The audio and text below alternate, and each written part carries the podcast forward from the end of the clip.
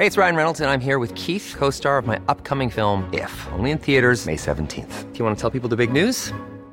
All right, I'll do it. Sign up now and you'll get unlimited for $15 a month in six months of Paramount Plus Essential Plan on us. Mintmobile.com slash switch.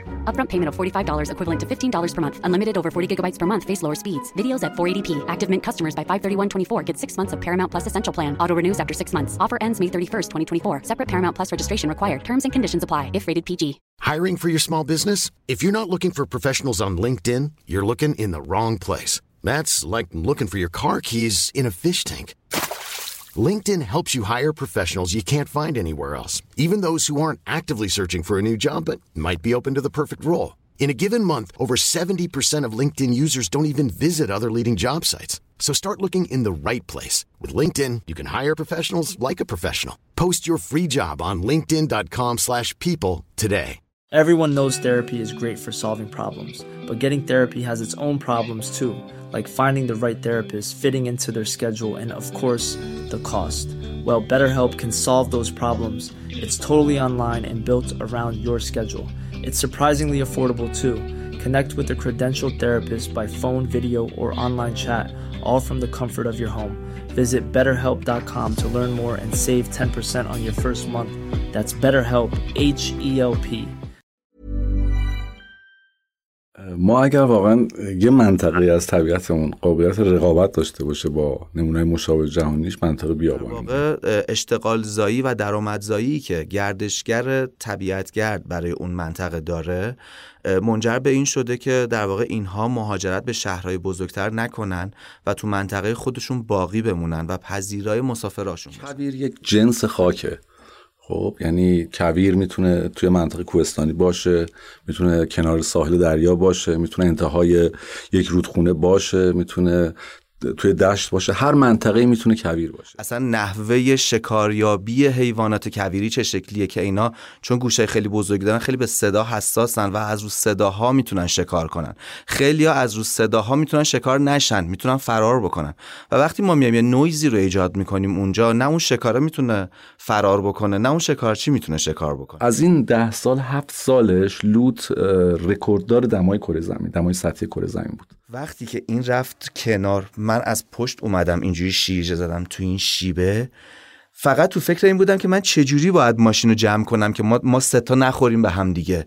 یه دونه هایلوکس چپ شده رو سقف وسط این شیب. ما بزرگترین منطقه کلوتی رو سطح کره زمین رو داریم. یه رونیز بخرم فردا می‌تونم باتون بیام بریم مثلا وسط ریگستان مثلا. یعنی همچین تصویری اصلا واسه من یه دافعه عجیبی داشت که باعث شد من دیگه هیچ وقت نرم. یعنی هیچ وقت اینجوری بودم که آفرود که اصلا. تقریبا 95 درصد گروهایی که تو ایران فعالیت تور می‌کنن گروه های مخرب به طبیعت می‌بینن. یعنی یک در واقع حسه.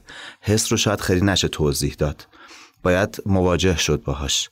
وقتی که مواجه میشی با کویر اونجا تازه متوجه میشی که چرا کویر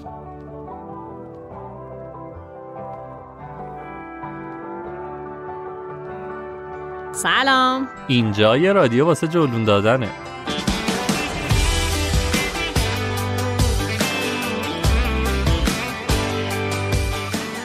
من کیمیا خسروی هستم و به همراه سالار موسوی تا الان بیشتر از 60 تا اپیزود رادیو جنون رو کنارتون بودیم. توی هر کدوم از اپیزودا در مورد یه مقصد جذاب برای سفر یا یه موضوع مرتبط با سفر و گردشگری حرف زدیم. توی این اپیزود می‌خوایم بریم سراغ یکی دیگه از انواع طبیعت گردی.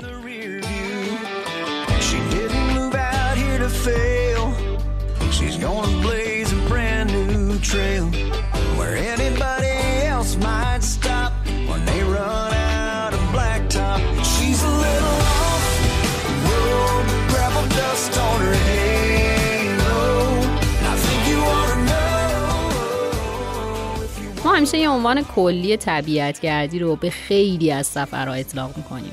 اما خب طبیعتگردی انواع و اقسام گوناگون داره که خب همونجور که می‌دونید بعضی از اپیزودها رو اختصاص دادیم به بررسی این شاخه ها توی این اپیزود در ادامه اپیزود 56 که در مورد پرنده نگری صحبت کردیم و اپیزود 60 که در مورد سفر نجومی گفتیم می‌خوایم بریم سراغ یکی دیگه از انواع طبیعتگردی به اسم کویر نوردی و موضوعات مرتبط با اون مثل آفرود. البته اینکه این نوع از سفر مشخصا با های سفر طبیعت گردی همسو هست رو در ادامه اپیزود بیشتر در موردش گپ می‌زنیم.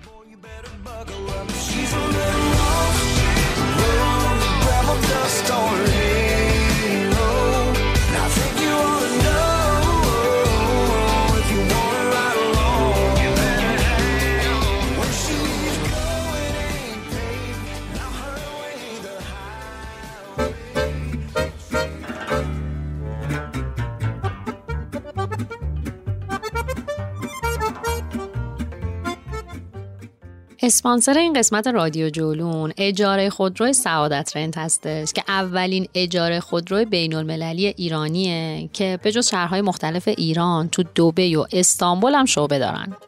شرکت سعادت رنت سال 92 با سه تا ماشین ایرانی و دو تا کارمند کارش رو شروع می‌کنه. اون موقع سعی می‌کنه با تریپ ادوایزر و فیسبوک به توریست های خارجی ماشین ایرانی با قیمت مناسب ارائه بده.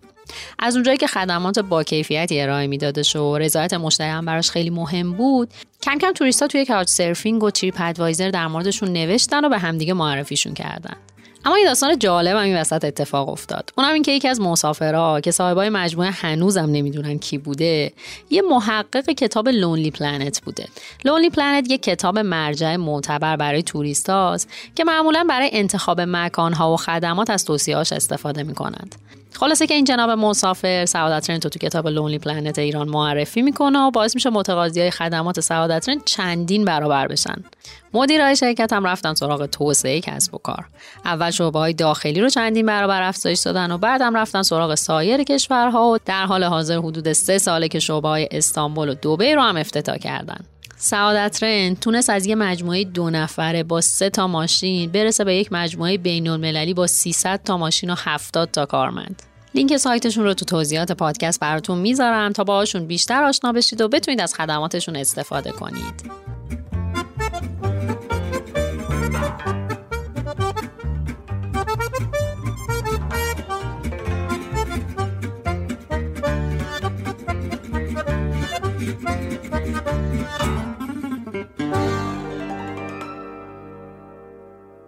امروز دوتا مهمون داریم که هر کدومشون برای خودشون یه دریا اطلاعات و تجربه مثلا کمتر موضوعی شاید باشه درباره کویر و بیابون که سرچ کنید و سایت کویرها و بیابانهای ایران یا ایران دیزرت بالا نیاد. امروز محسن ادیب عزیز مؤسس این پایگاه اطلاع و از کویر نوردهای با سابقه کنارمونه.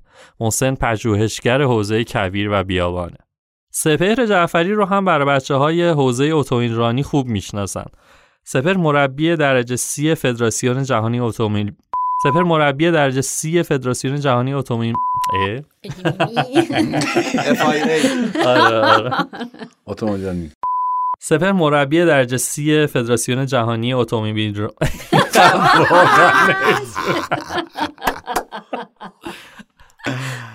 یه تمرین بکنم آره عجیبه. اتومبیل. شما از درس اتومبیل شما بعد به offroad برسه. خیلی عقبی. سپهر مربی درجه سی فدراسیون جهانی اتومبیل رانیه و سالها تو زمینه آموزش رانندگی چه توی شهر و چه توی طبیعت فعالیت کرده. سپهر هم بنیانگذار ارن کمپینگ هم هست که تور offroad برگزار می‌کنه. خب من برای اینکه با صدای دوتا عزیزم آشنا بشین از محسن و سپهر عزیز به ترتیب می‌خوام که یه کوچولو خودشون معرفی بکنند و جواب این سوال به ما بدن که اصلا چرا کویر؟ سلام عرض می‌کنم خدمت شنوندگان عزیز پادکست. من محسن ادیب هستم. چرا کویر؟ خیلی سوال سختیه. کویر شاید جرأت من بتونم بگم که اسرارآمیزترین آرزه جغرافیایی در ایران و ناشناخته ترینشه. این ناشناخته بودن و اسرارآمیز بودنش برای من خیلی جذاب بوده همیشه. شاید یکی از دلایل اصلیش همین بوده که من خیلی علاقمند به کویر بودم. من خودم هم واقعا خیلی برام همیشه هیجان انگیزه از بچگی دیدمش تا الان ولی هر دفعه دنیای عجیب غریبیه. حتما در مورد این دوباره صحبت می‌کنیم. سفر جان. منم سلام می‌کنم به همه دوستای عزیزی که صدای ما رو از رادیو جلو میشنون. چرا کویر چراش رو به نظرم قابل توضیح نیست. اگر کسی یک بار پاشه تو کویر بذاره خودش اون چراش رو می‌تونه درک بکنه. یعنی یک در واقع حسه. حس رو شاید خیلی نشه توضیح داد. باید مواجه شد باهاش. وقتی که مواجه میشی با کویر اونجا تازه متوجه میشی که چرا کویر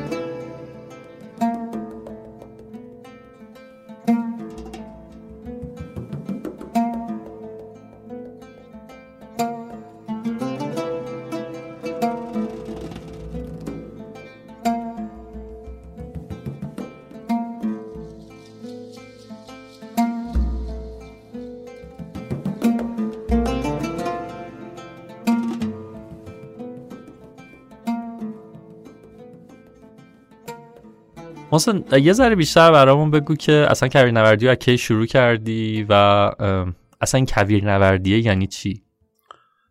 من از سال 1380 کویر نوردی رو شروع کردم. اولین سفرم 1380 بود به کویر به صورت خیلی اتفاقی کویر خارا کویر ورزنه. از اون موقع شروع شد. سفرهای جسته گریخته می‌رفتم از اون سال. مثلا شاید سالی یکی دو تا سفر. به صورت کویری هنوز خیلی کویر نوردی تو ایران باب نبود. یعنی جا بود. هنوز به عنوان رشته ورزش شناخته نمی‌شد. تا سال 1184 اه، که تصمیم گرفتم که وبسایتی تأسیس کنم که همون وبسایت کویرها بیابانها ایران بود.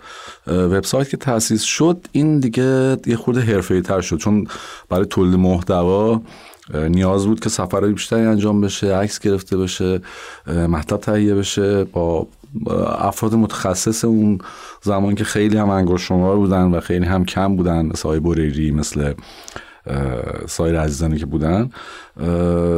این جرقه این داستان های کویر نوردی در ایران از اونجا خورد. خیلی معدود گروه هایی بودن. اون موقع مثلا چهار چهار پنج تا گروه بودن که کویر نوردی می‌کردن. خب همه هم همدیگه رو میشناختن ارتباط داشتن. دیگه از اونجا تولید محتوا خیلی تاثیر زیادی داشت توی سفرها. و بعد دیگه تخصصی تر شد. یعنی هر چقدر جلوتر رفت سالهای بعدش دیگه وبسایت شناخته, شناخته شده تر بود. توی مسابقات کشوری شرکت می‌کرد. هفت دوره وبسایت مقام اول کشور آورد. توی وبسایت های گردشگری و محیط زیستی توی سایت جشنواره وبسایت های ایران وبنا.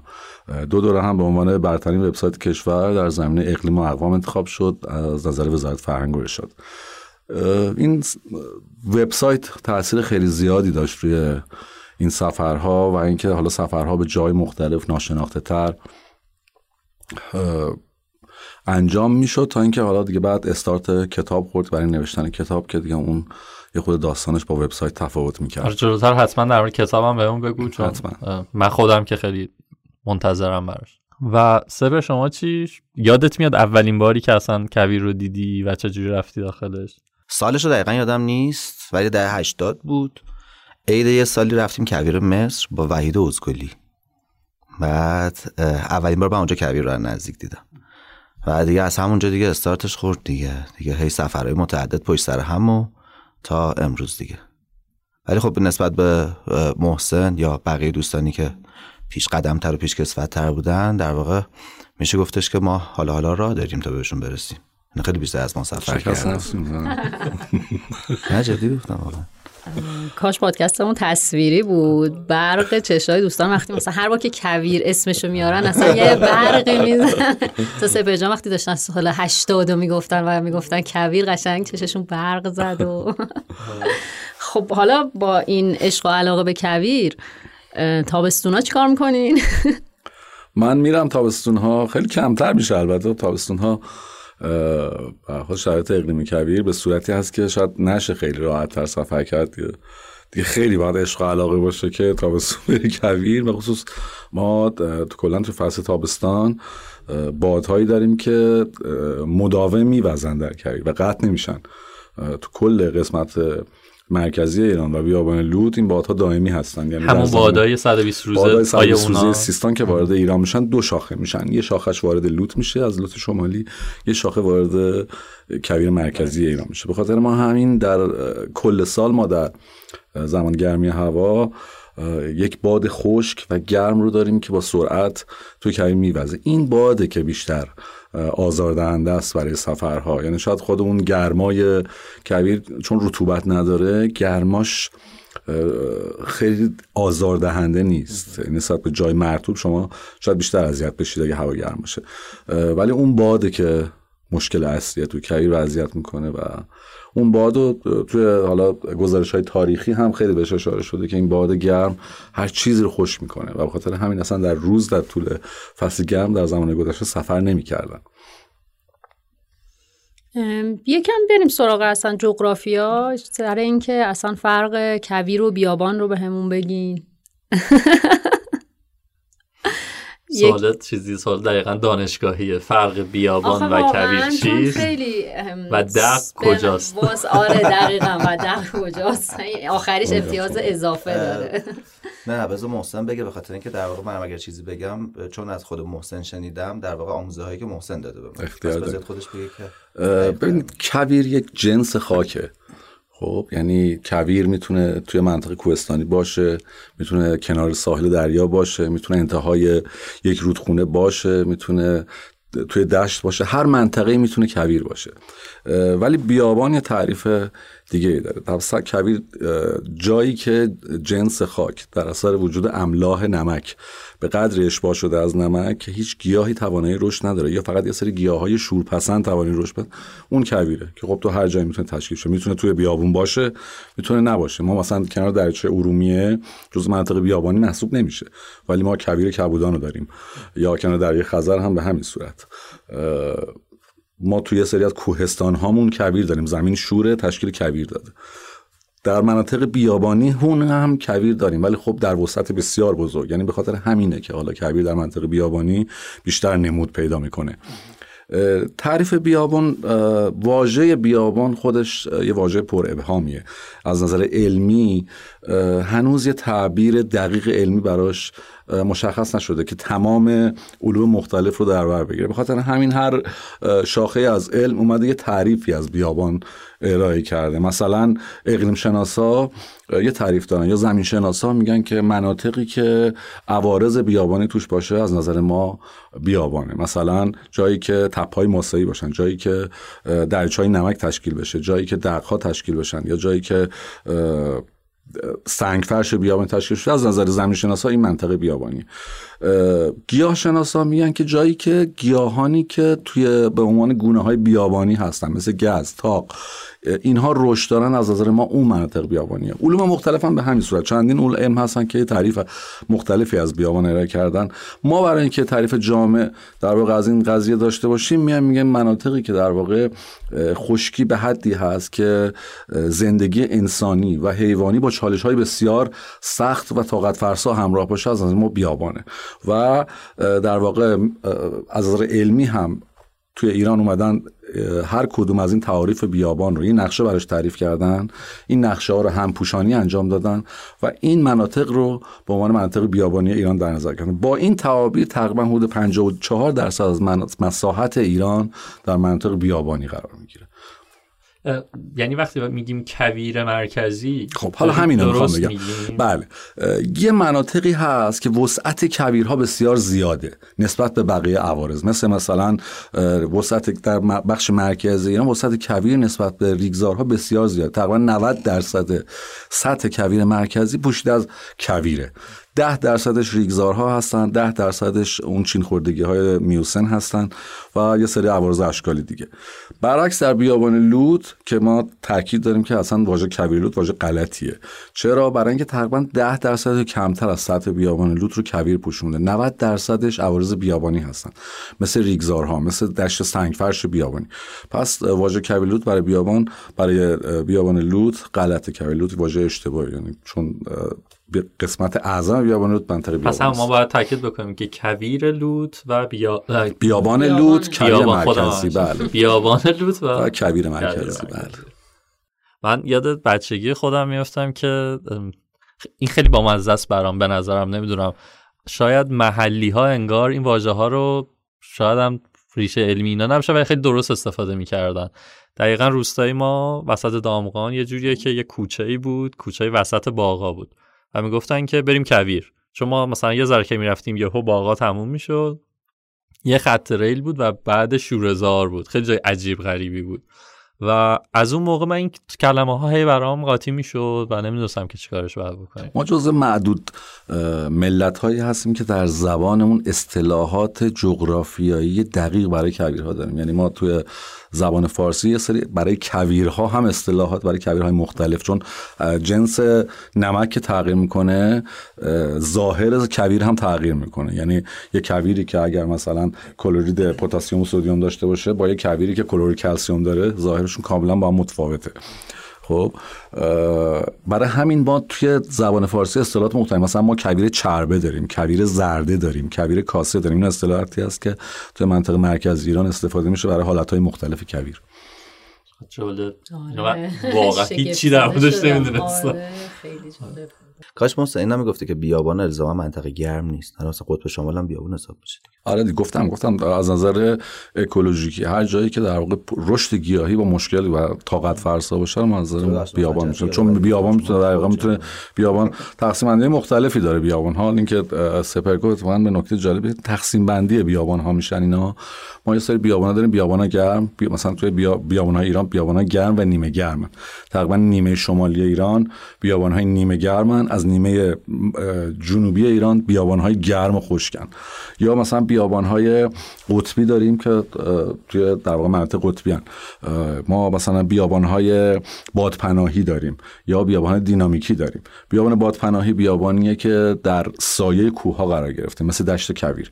دشت کویر مثل یک کاسه بزرگی مثل چاله بزرگی که دور تا دورش ارتفاعات گرفتن و چون رطوبت بهش نمی‌رسه جنس خاکم شوره تشکیل اون بیابان داده. برعکس بیابان لوت بیابان دینامیکیه. یعنی بیابانیه که به خاطر قرار گرفتن هوای قطبی هوای در واقع استوایی روی مثلا در فصل تابستان روی سطح کویر اجازه سود هوا رو نمیده. هوای گرم اونجا میمونه و در واقع عامل اصلی تشکیل اون بیابان اون هوای گرمیه که سود نمی‌کنه در فصل تابستان. عجایب. واقعا خیافه من رو کیمیا اینجوری که چشا هی باز میشه.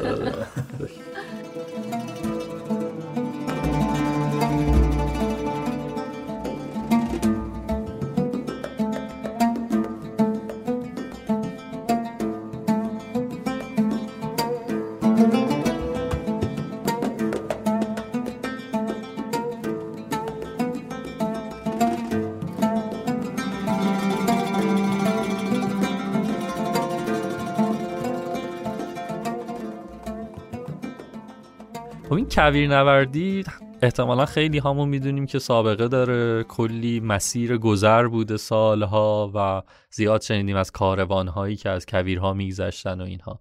و حتی می‌دونم که یه سری در واقع مستشرقی بودن که میومدن اینجا و از کویرها میگذشتن و خط خاطراتشون رو مینوشتن و اینا.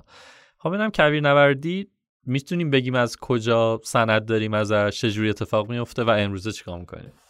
قبل از اسلام تقریبا هر چی سند تاریخی از عبورهای تاریخی از ایران هست مربوط به در واقع مورخین یونانیه. ما مورخ ایرانی نداریم که پیش از اسلام در این باره چیزی گفته باشه. آریان یکی از مورخ های یونانیه که شاید بشه گفت قدیمی ترین کویر یعنی گذر از کویر ایران مربوط به گزارشی است که آریان داره. سردار یونانی کراتروس سردار اسکندر بود که از سند از سپاه اسکندر جدا میشه و میاد قندهار و از قندهار می‌خواسته بره در واقع از وارد ایران بشه مجبور میشه که از لوت جنوبی عبور کنه. این قدیمی ترین گزارش تاریخی هست که در واقع ما از عبور از کویرهای ایران داریم. بعد از اون دیگه بعد از اسلام هست که ما یه سری گزارش تاریخی داریم. در واقع بعد از تشکیل اون کشور بزرگ اسلامی خیلی مد میشه بین جغرافیدانان اسلامی که تو این کشور بزرگ سفر کنن. و به خاطر همین سفر کردن ها خیلی در ایران هم در واقع در واقع این جغرافیدانان مسلمان میان و گزارشات زیادی از بیابانهای ایران ما داریم. شاید بهترینش اگر بخوام بهتون بگم المسالک الممالک این کتاب هست و یکی هم سیرت الارض ابن حوقل این دوتا کتاب گزارش های بسیار زیادی از مسیرهای در واقع بیابانی در ایران دارن. بسیار دقیق یعنی هر 60 کیلومتر به 60 کیلومتر تمام منازل بین راه رو گزارش کردن چه جوری رد می شدن واقعا. ببین الان تو ماشینمون آب می‌ذاریم غذا می‌ذاریم حالا یه چیزی بگم که ایرانی ها در زمینه راهسازی جزو ملل بسیار مترقی بودن و پیشرفته بودن.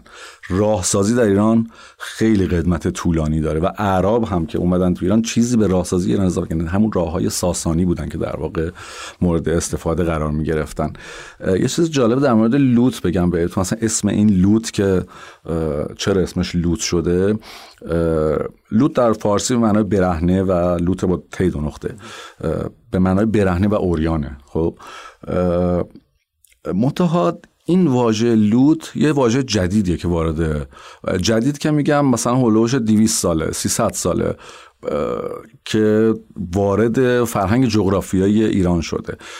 اینکه این لوت از کجا آمده خب نظریه مختلفی هست ولی دقیق ترین نظریه نظریه دکتر مصطفی هست که میگه که جغرافیدانان عربی که وارد ایران می شدن چون از کنار بحرالمیت در واقع دریاچه بین مرز اسرائیل و اردن به نام بحرالمیت که اتفاقا کنار این دریاچه بحرالمیت یه سری کلوت خیلی شبیه به کلوت های لوت هست که در واقع خیلی اعتقاد دارن که سرزمین قوم لوت اونجا بوده و اصلا یه سری از کلوت ها اصلا اسم داره. مثلا میگن کلوت این زن همسر لوت بوده یا این مثلا یکی از یارای لوت پیامبر لوت بوده.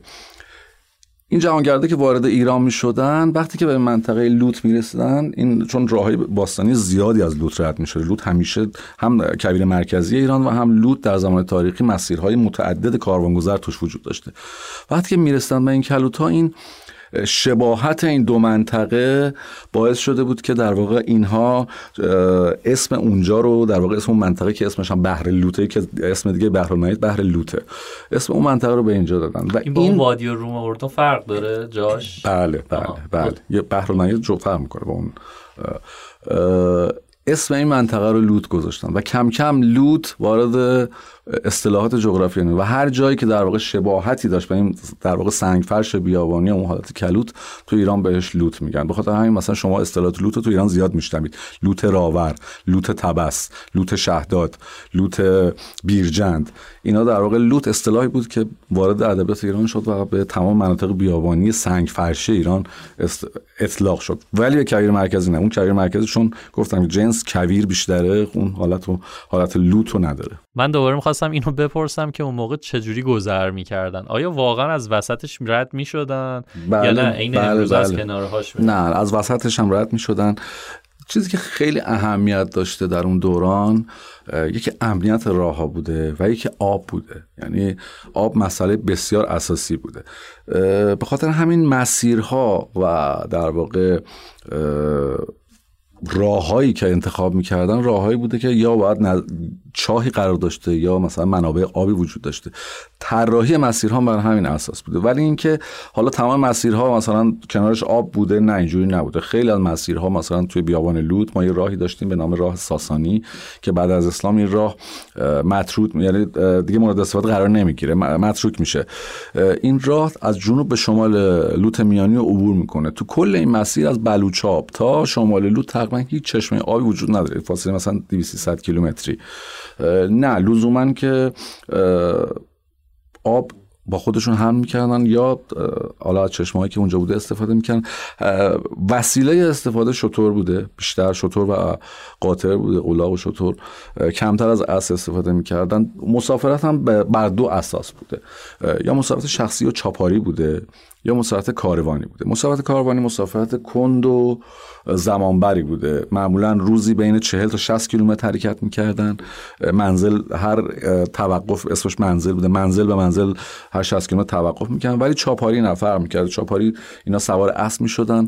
با سرعت اسب و 24 ساعت میتازوندن تا چاپارخانه بعدی. یعنی تو بعضی گزارش هست به قدری فشار می آوردن به اسب که حیوان وقتی می‌رسیده بعد 24 ساعت هلاک می‌شده از خستگی. این روش دومی بوده که سریعتر بوده. یعنی حرکت توی ایران اون زمان به این صورت بوده. ولی خب یه چیزی که توی ایران اون زمان خیلی شایع بوده راهزنی در بیابان ایران بوده. ما تقریبا بعد از اسلام به خاطر اون اوضاع ناامنی و هرج و که تقریبا تو مرکز ایران هست تو تمام دوران تاریخی این راهزنی ها رو در مرکز ایران داریم. یعنی شما گزارشات تاریخی مختلف از ناصر خسرو بگیرید تا حالا مثلا اوایلش همون ابن حوقل رو که گفتم یا حالا جدیدترش که بیاید این جهانگردان اروپایی که در واقع تو سال 1800 به بعد وارد ایران شدن. اینا همه از گزارش مختلفی از راهزنی های بسیار زیاد توی بیابان ایران دارن. خب بیایم حالا الان. الان برای کویر نوردی چی کار می‌کنیم؟ من می‌خوام اول بدونم که خودتون چی کار می‌کنید و بعد بریم سراغ این کسانی که بخواد شروع کنه باید چه جوری شروع کنه. خب محسن انقدر باحال توضیح میده همه چی. دوست داره حرف بزنه؟ فقط دوست داره صداشون هم خیلی به دیدی چقدر خفنه. الان دیگه یه خورده اوضاع فرق کرده. به خاطر اینکه همین الانی که دارم بهتون میگم با الان مثلا ده سال پیش خیلی فرق می‌کنه. ده سال پیش واقعا کسایی که در واقع عاشق طبیعت بودن و دوست داشتن که بیان تو طبیعت و اصلا کنجکاویشون این بودش که بریم ببینیم چه خبره بیشتر وارد طبیعت میشن. ولی الان متاسفانه نمی‌دونم حالا یا خوشبختانه اوضاع به شکلی شده که انگار اومده تو سبد نیازهای تفریحی ما آدما. یعنی همونجوری که ما یک سری نیازهای روتین ماهانه داریم برای زندگی کردنمون انگار سفر سفر هم حالا از هر جنسی اومده توی این سبد. یعنی یک جایگاهی داره یک بودجه‌ای براش اختصاص میدن. ابزار و لوازمش رو براش تهیه می‌کنن. حالا این بین یه سری در واقع بیشتر ترند شده که دوستایی هستن که به وسیله ماشین های شاسی بلند و دو دیفرانسیل هم به لحاظ در واقع اون امکانی که اون ماشین در اختیارشون می‌ذاره به لحاظ فضا و توانایی اون ماشین در واقع میان از این ماشین استفاده می‌کنن برای دسترسی به طبیعت. و از اونجایی که در هر صورت انسان کنجکاوه. یعنی همیشه دوست داره بره یه جاهایی که احساس می‌کنه که عجیبتره جدیدتره. شاید خلوتتر و ترتمیزتره دست نخورده تره و بره اون جاها رو بیشتر کشف بکنه و ببینه. در واقع این می‌تونم بگم تو ده سال گذشته این موضوع مثل یک بمبی منفجر شد بین همه مردم. الان دیگه شما پشت هر چهارراهی که می‌رسین حداقل 6 7 دونه ماشین شاسی بلند مجهز نگاه می‌کنید و به چشتون می‌خوره. ولی قبلا اصلا این شکلی نبود. اما متاسفانه ما تا همین جاشو خوندیم. یعنی یاد گرفتیم که بریم یه ماشین شاسی بلند بخریم پیش ایکس و ایگرگ ها لوازممون رو ببندیم و وارد طبیعت بشیم. ولی دیگه از اینجا به بعدش رو یادمون هیچ وقت هیچ جا ندادن که اصلا ما چجوری باید وارد طبیعت بشیم. وارد طبیعت شدن مثل ورود به هر جایی آداب و رسوم خودش رو داره. شما وقتی وارد یک خانه مهمونتون می‌خواید بشید یه آداب و رسومی رو باید رعایت بکنید. وارد یک مکان مذهبی میشید یه آداب و رسومی رو باید رعایت بکنید. وارد دیسکو می‌خواید بشید یه آداب و رسومی رو باید رعایت بکنید. و طبیعت هم همین رو داره همین آداب و رسوم رو داره. ولی هیچ وقت هیچ زیرساختی برای آموزش برای ماها نبوده. ما هرچی دیدیم یا توی ویدیوها و تو یوتیوب و تو اینستاگرام دیدیم. یا اگر هر چی که بلد بودیم به غلط از پدرانمون یاد گرفتیم. من یادمه که خب ما سیزده به در که می‌رفتیم همه روز زمین آتیش روشن می‌کردن و یه کبابی میپختن و همون چمنه رو همه سیاه می‌کردن و می‌رفتن. خب منم که بزرگ شدم همینو بلد بودم.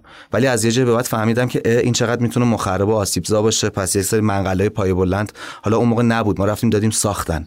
بعدش اومد.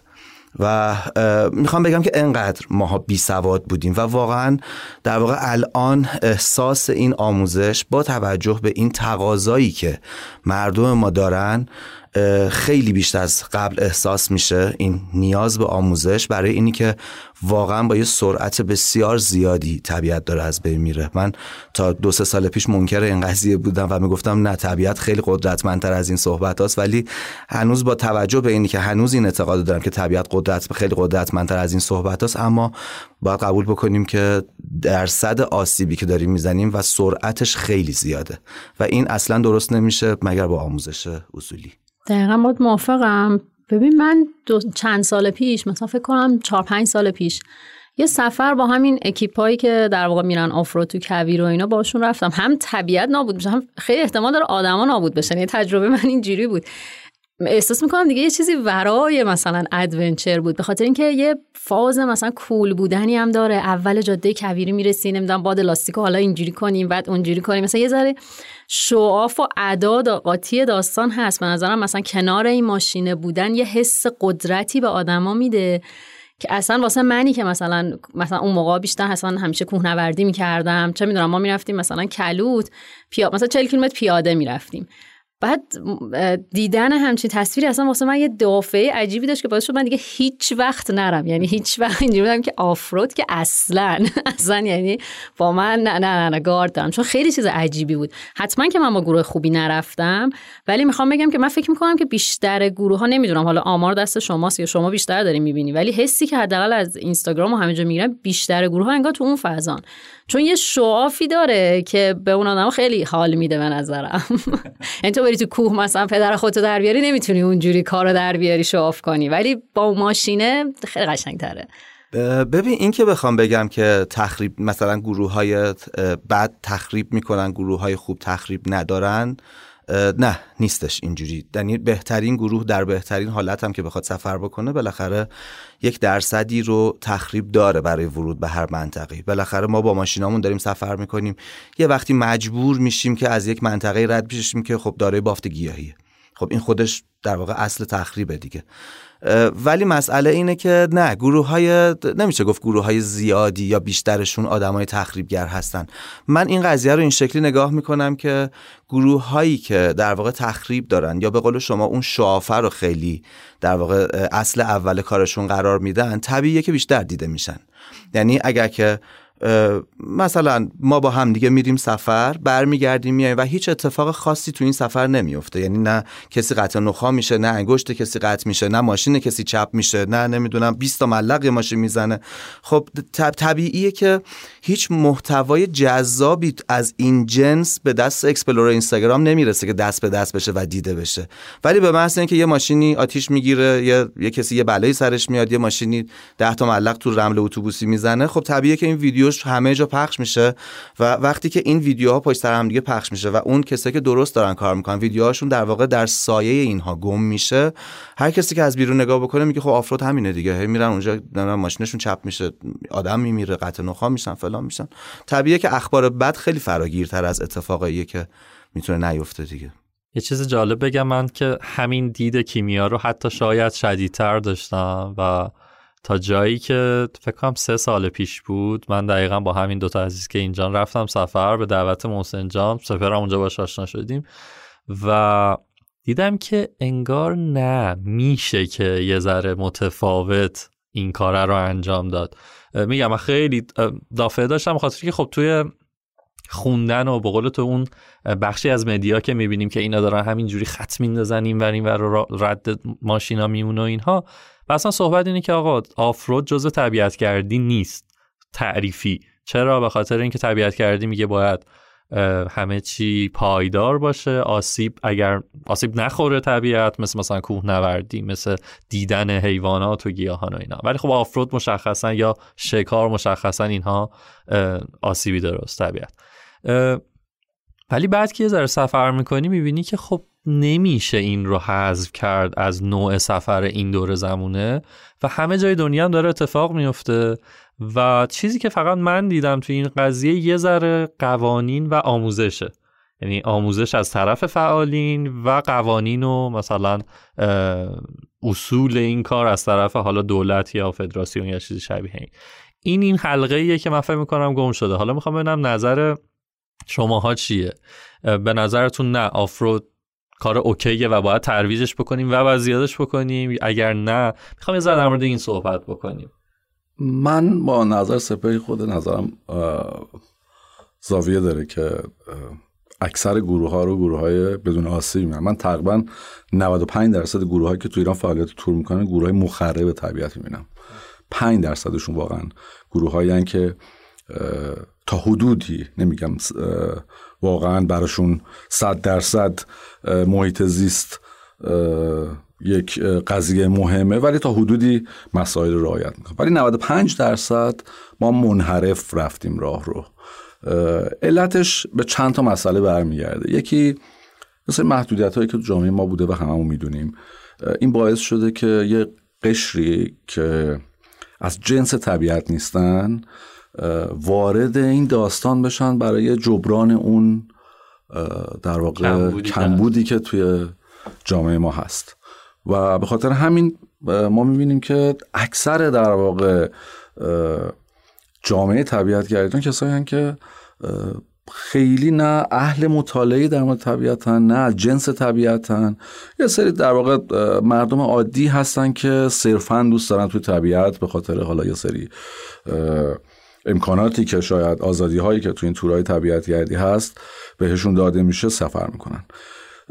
این باعث شده که تقاضای جامعه ببینید این تقاضا توی کشور دیگه هم هست. من میگم فقط تو ایران هست. شما تو آمریکا برید همه دلشون می‌خواد برقصن ولی این نخبگان جامعه هستن که اجازه این اتفاق نمیدن که تو هر منطقه توی منطقه بکر مثلا پارک ملی طبیعیشون اون نخبگان جامعه به حال اونجا اونقدر قدرتمند هست نظر محیط که اجازه ندن همچین اتفاق بیفته.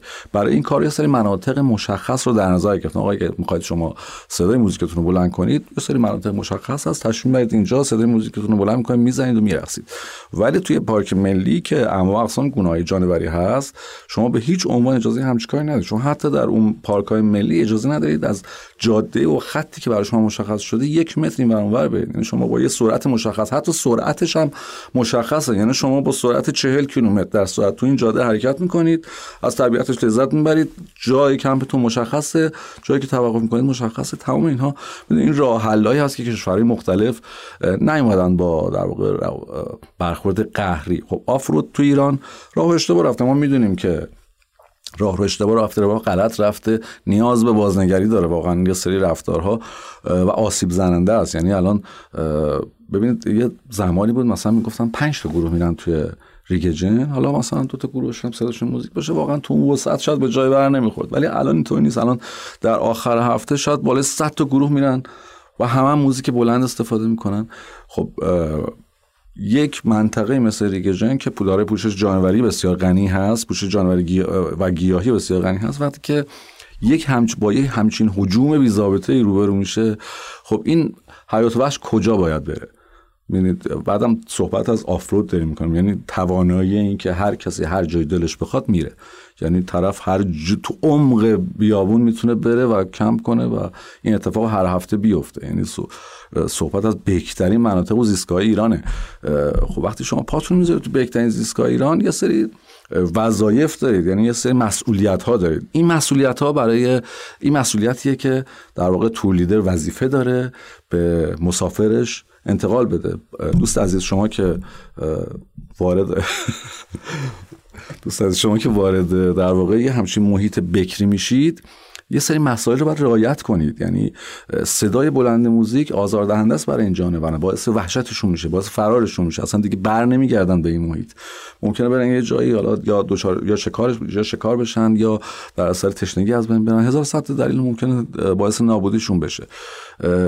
کندن پوشش گیاهی یه زمانی بود گروه که می‌رفتن کم بودن آسیبی که برای شب نشینیشون حالا مثلا یه آتیش هم روشن می‌کنن الان دیگه نمی‌تونیم ما اینو قبول کنیم. تعداد گروه ها خیلی زیاد شده. اگه هر کدوم این گروه ها بخوان برن از اون بوته ها و اون در واقع پوشش گیاهی ضعیف کبیر استفاده کنن دیگه چیزی از این در واقع پوشش گیاهی نمیمونه و این خودش یه خطر بسیار بزرگه. چرا؟ برای اینکه اکثر این تپه های ماسه‌ای ما بهشون میگیم تپه های تثبیت شده. این تپه ای که گیاه روش باشه از نظر جغرافیایی از نظر زمین شناسی تپه تثبیت شده است. یعنی باد دیگه نمی‌تونه این حرکت بده.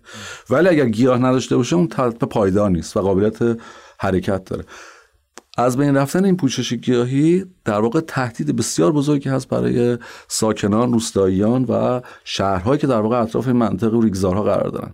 یعنی ما ناخودآگاه داریم به آسیب می‌زنیم به و در واقع تخریب داریم برای کسانی که در واقع مناطق دارن زندگی می‌کنن. علاوه بر پوشش و گیاهی و جانوری خود منطقه. من به نظرم آموزش لازمه ولی کافی نیست. شما نمی‌تونید از همه کسانی که آموزش می‌بینند بخواید که قوانین رعایت کنن. یعنی خیلی هست الان من نمی‌تونید شما بگید که الان همه 95 درصد گروه هایی که در واقع تخریبگرن اطلاع ندارن. چون الان همه می‌دونن بعد زبالشون بیارن همه می‌دونن نباید صدای موزیکشون بلند کنن ولی رعایت نمی‌کنن. این برمیگرده به اینکه آموزش لازم هست ولی کافی نیست. یک قوه قهریه هم با لازمه که قوانین رو نظارت کنه اجرا کنه. یعنی یک باید یه کسی اون بالا باشه که ببینه کدوم گروه داره خطا می‌کنه کدوم گروه داره خطا نمی‌کنه. یعنی من نمیگم حالا قوه قضاییه باشه ولی به هر حال تو خود بحث طبیعت گردی باید یه تشکلی باشه مثل بقیه دنیا که در واقع نظارت کنه به این تورهای طبیعت گردی که هر کسی هر کاری دلش خواست. من الان دارم می‌بینم واقعا وقیحانه تور پارتی توی کویر مرنجاب داره تبلیغ میشه. همین امروز که داشتم میمدم اینجا دیدم اینو. کس یکی از کسایی که من خودم follow اش داشتم حالا نمی‌دونم چطوری این آدم follow داشت. تور پارتی تو کویر مرنجاب داره تبلیغ میشه. یعنی به صورت علنی.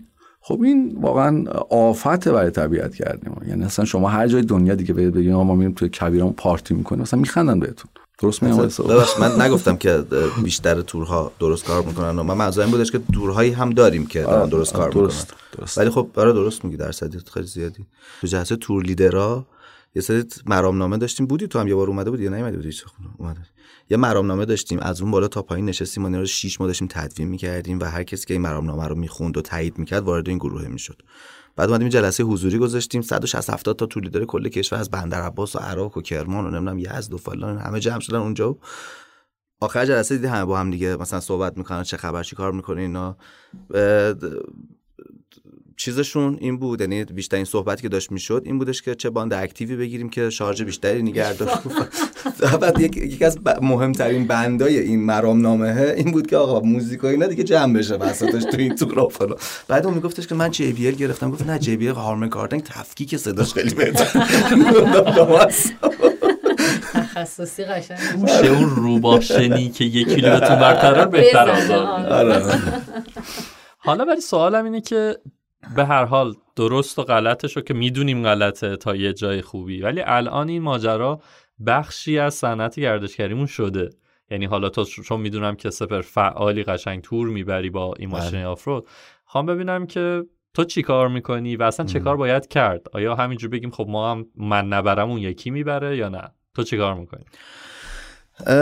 ببین چی کار باید کردش؟ یه ذره سوال خیلی بزرگیه برای اینکه من بخوام جواب بدم. به خاطر اینکه تا وقتی یه چیزی به شکل قانون تعریف نشه هیچ کسی نمی‌تونه بگه که چی کار باید کرد. هر کسی از زاویه خودش نگاه می‌کنه میگه خب نظر من درسته اونم میگه نظر من درسته. ولی این وسط وقتی یک قانونی باشه میشه به اون تکیه کرد و بگیم آقا با توجه به این قانون خب پس درستش اینه.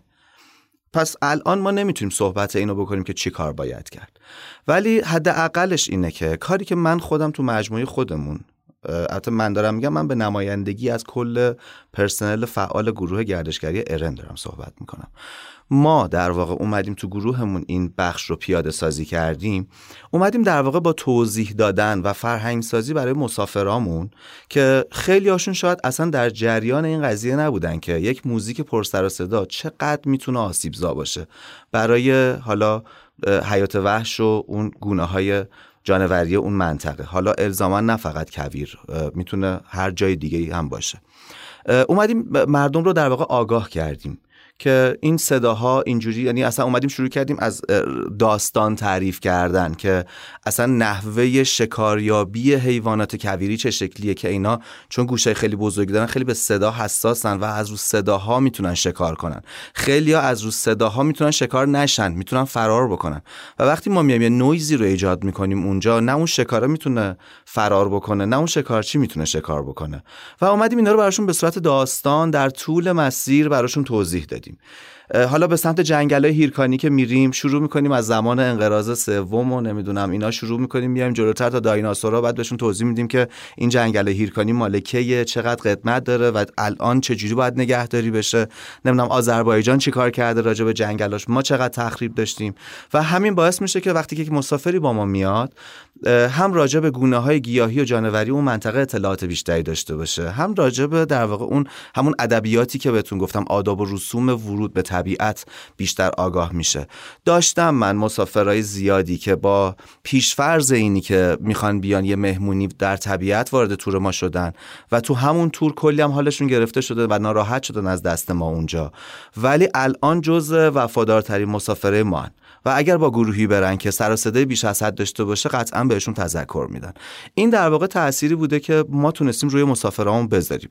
ریزش داشتیم اول خیلی ریزش داشتیم. تور کنسل شده به خاطر همین اینکه ما اعلام کردیم که ما دیجی نداریم توی سفرهامون. به حد نصاب نرسیده بود. در صورتی که می‌شد اون تور در عرض یک ساعت پر بشه ما یک هفته تبلیغات کردیم ده روز تبلیغات کردیم تورمون پر نشده کنسل کردیم. ولی تاوانش رو دادیم. امروز حداقلش اینه که از خودمون این رضایت رو داریم که هم خودمون سعی کردیم اون مسیر درست رو پیش بریم هم تونستیم روی سری آدم تاثیر بذاریم که هم خودشون بدونن که داستان طبیعت گردی اصل چه شکلیه. همین که اونا هم بتونن به صورت face to face با بقیه رفتار بکنن. و البته مورد دیگه هم که بوده ما سعی کردیم که از مربیای تخصصی کودک تو سفرهامون استفاده بکنیم.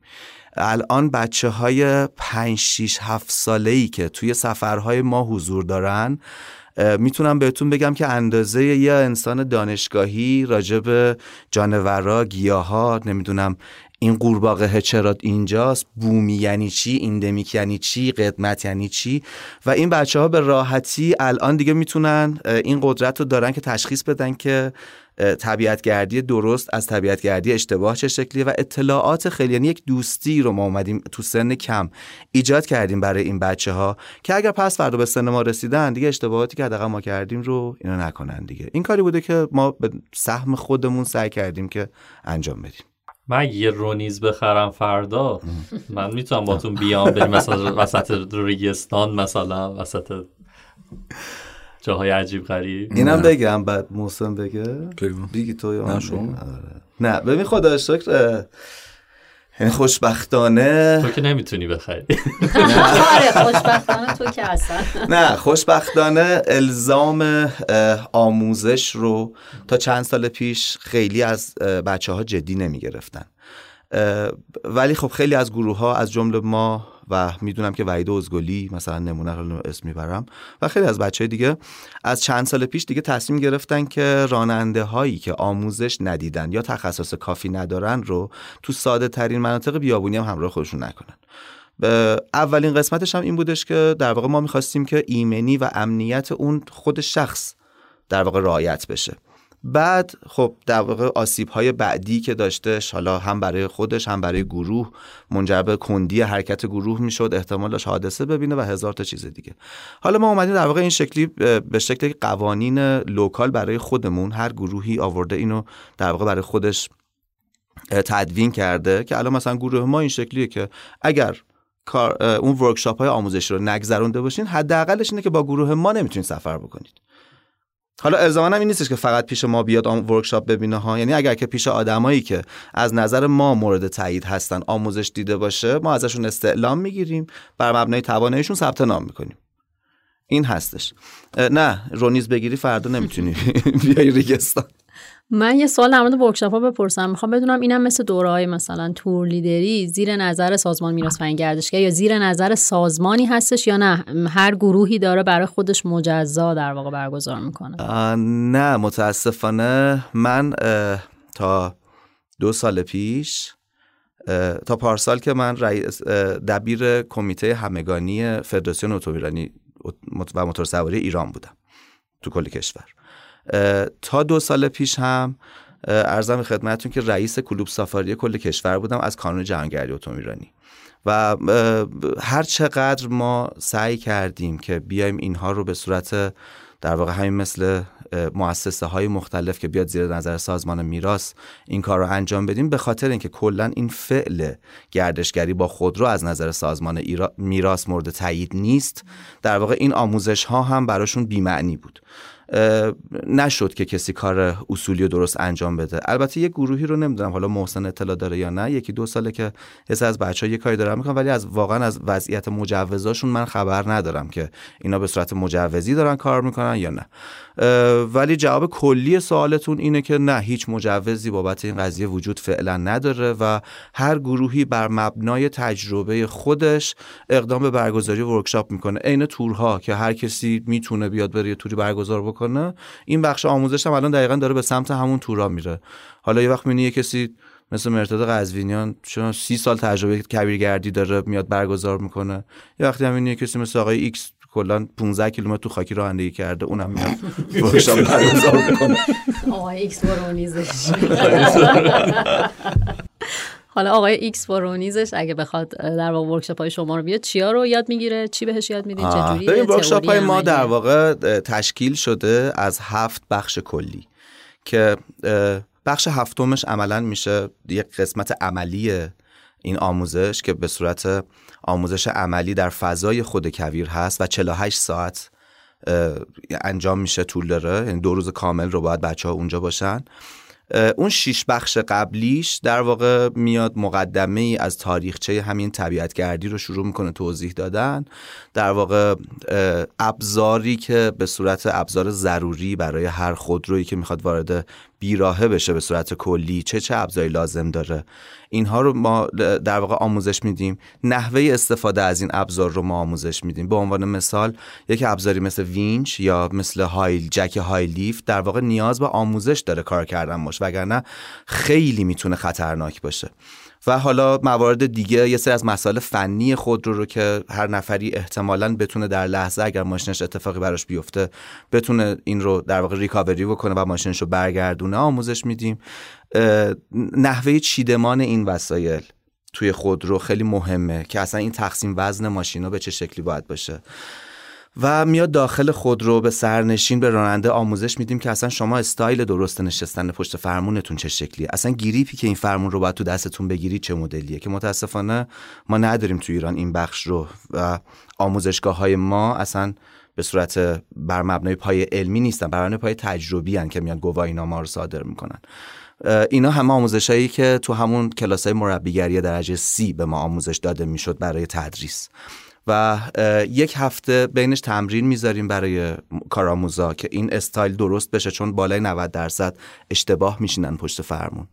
و بعد از اون تمرینه که می‌خوایم بریم وارد کارگاه عملی بشیم در واقع نحوه ورود به طبیعت همین آداب و رسومی که بهتون میگم نمی‌دونم گونه های گیاهی گونه های جانوری ظرفیت برد منطقه همه اینا رو در طول این در واقع مراحل آموزش به بچه ها یاد میدیم و, و تکنیک های مختلف رانندگی توی کویر دیگه.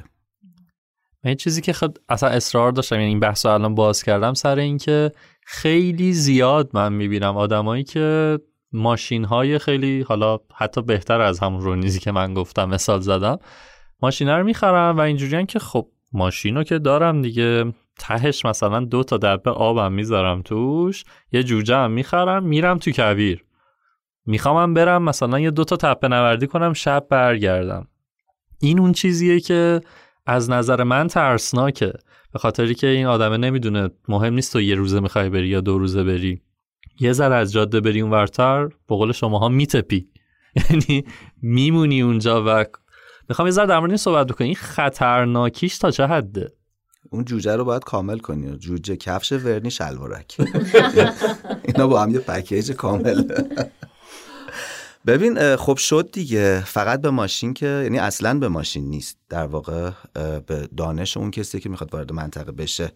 همین 6 7 سال پیش بودش. یه چهار تا جوون رفتن. ماشینشون خب خوب بود. یه پرادو بودش دیگه. و رفتن تو دریاچه نمک و خب متاسفانه دوتاشون فوت شدن. دوتاشون هم با چه حالی برگشتن؟ یعنی شانس آوردن که پیداشون کردن و براشون گردوندن. پس اصلا به ماشین ربطی نداره این قضیه. در واقع باید اون مقدمات آموزش برای حضور در این مناطق باید در واقع آموزش دیده ما می‌خوایم تو حالا کویر یا هر جای دیگه ماشین وقتی شرایط آفروده مینیمم تعداد ماشین داریم؟ بله. مثلا ما تو کوهنوردی میگیم حداقل حداقل سه نفر. درسته که میان؟ آره. توی تو مناطق رملی هم همینه. البته بستگی به موقعیتش هم داره. مثلا توی منطقه مثل مرنجاب خب با توجه به پوشش آنتندهی با توجه به اون تعداد آدمایی که دارن اونجا تردد می‌کنن و دسترسی خیلی سریعتر و راحتتر خب در واقع میشه یه وقتا یه ریسکی کرد که حتی تک ماشین هم شاید یه سری مناطقش رو بری به امید اینی که آقا اصلا هر جای مرنجاب که ماشین من گیر کرد من نهایتا سه ساعت پیاده خودم میرسونم به کاروانسرا. اینم در واقع به خاطر اون شناخت و اون تجربه. بله بله به شرط تجربه. دقیقا جملش همینه. اما خب یه جاهایی مثل لوت یه جاهایی مثل ریگژن یا همین ریگستان که دیگه محسن ماشاءالله دیگه این کوچه پس کوچه های جردن می‌شناسه اونجا رو در واقع فکر می‌کنم که حداقلش دیگه چهار خودرو هستش برای اون مناطق دیگه.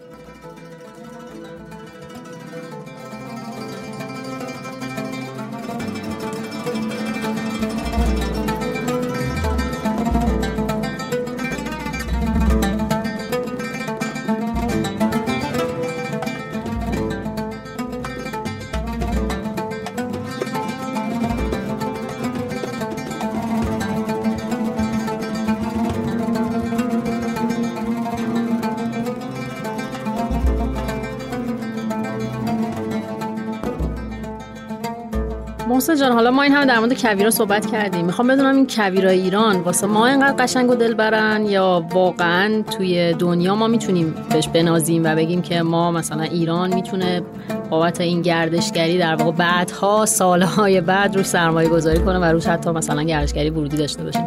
می‌خوام تفاوتش رو با سایر کشورها بدونم.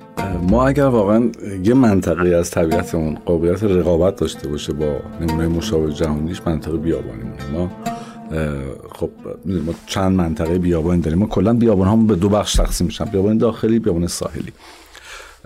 توی بیابان های ساحلیمون که در واقع از مرز عراق شروع میشه تا مرز پاکستان تقریبا با عرض متفاوت از ساحل دریا بیابان داخلیمون خودشون به چند بخش تقسیم میشن. بیابان لوت کویر مرکزی و ریگستان. ما توی هر کدوم از این مناطق یه سری اثر اثر و عوارض جغرافیایی داریم که تو دنیا شاخصن. مثلا توی بیابان لوت اگر من می‌خوام براتون مثال بزنم می‌دونیم بیابان لوت اولین اثر طبیعی ملی ایرانی که به ثبت جهانی یونسکو رسیده. ما گرمترین دمای سرد شده در کره زمین رو داریم. از سال 2013 به مدت ده سال یه ماهواره به نام ماهواره مودیست که توسط ناسا فرستاده شده بود روی دمای اقیانوس ها و در واقع دمای سطحی زمین کار تحقیقاتی انجام می‌داد. این تحقیقات ده ساله مودیس وقتی منتشر شد خیلی باز تجربه جهان شد. از این ده سال هفت سالش لوت رکورددار دمای کره زمین دمای سطحی کره زمین بود. یعنی از ده سال هفت سال لوت بیشترین دمای سطحی کره زمین رو داشت. سه سالش سه منطقه دیگه بودن توی بیابون دنیا. بعد از این ده سال اومدن دستگاه مودیس پنج رو در واقع فرستادن بالای خود پیشرفته ترش کردن. براشون جالب بود که این منطقه چرا این اتفاق میافته. کاوش های مودیس پنج باز تعجب بیشتر. یعنی دقت که رفته بود بالا. تازه متوجه شدیم دمای 70 ماه 73 درجه ای که ثبت کردن تو لوت. مثلا یه دمای خیلی عادیه توی لوت. و تمام دماهایی که ثبت شد تو لوت بالای 80 درجه بود. 80 درجه سانت. که دمای ظهر تابستانش. هیچ منطقه تو کره زمین نتونسته بود تو این ده سال رکورد لوت رو بزنه و تو کل این ده سال لوت بیشترین دمای سطحی کره زمین رو ثبت کرد. خب می‌دونین قطب هر چیزی جذابه. قطب سرمایه کره زمین قطب قطب سرمایه همیشه برای پژوهشگرا جذاب بوده. قطب گرمایی زمین هم همینه. یعنی قطب گرمایی زمین بودن برای بسیاری از پژوهشگران می‌تونه جذاب باشه. به خاطر همین لوت از این نظری که از با پتانسیل ترین مناطق بیابانی دنیاست. علاوه بر این ما بسیاری از عوارض طبیعی داریم که توی دنیا شاخصن. مثلا ما توی یه منطقه ای هست به نام دق دق ربات توی استان خراسان جنوبی یه پدیده بسیار نادری اتفاق میفته اونها سنگ های لغزان که فقط توی بیابان ددولی امریکا هست. این سنگ ها وقتی که سطح دق یخ می‌زنه این دقم پرسیدید چیه؟ دق کویریه که نمکش کمه. این کم بودن نمک هم خودش دوباره باعث میشه که فرم زمین با فرم زمین کویری کاملا متفاوت بشه مثلا توی دق ها زمین سلم منه یعنی خاک ترک می‌خوره در صورتی که تو کویری این اتفاق نمیفته دق وقتی که آب توش یخ می‌ذاره این سنگ روی یخ سوار میشه و در اثر باد سنگ های با وزن 100 کیلوگرم. کیلومترها جابجا میشن تو سطح دق این یکی از پدیده های بسیار نادری هست که دنیا اتفاق میفته بچا این صداهایی که میشنویم خاطر اینکه محسن اصلا نمی‌تونه بزن دستاش صحبت کنه. می‌خوره به میکروفون. علاوه بر این ما خب بلندترین هرم های ماسه‌ای تو سطح کره زمین رو داریم.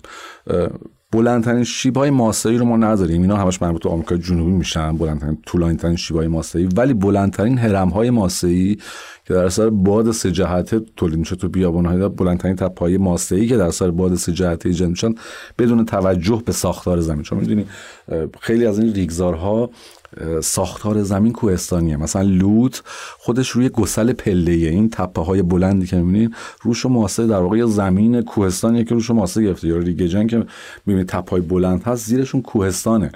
که روش ماسه فرا گرفته. تپه های ستاره ای اینا بر اثر در واقع اون ساختار زمین شکل نمی‌گیرن. اون ارتفاع زیادشون در اثر باده که ارتفاعشون تا 300 متر می‌رسن و بلندترین تپه های ماسه ای تو ایران توی جنوب بیابان لوت هستن که در واقع بلندترین نمونه ها توی جهان محسوب میشن. توی دشت کویر ما در گذشته ارتفاعاتی داشتیم به نام مال دوره سوم زمین شناسی یه کوههایی بودن توی دشت کویر که اینا در اثر فرسایش کاملا متلاشی شدن و صاف شدن.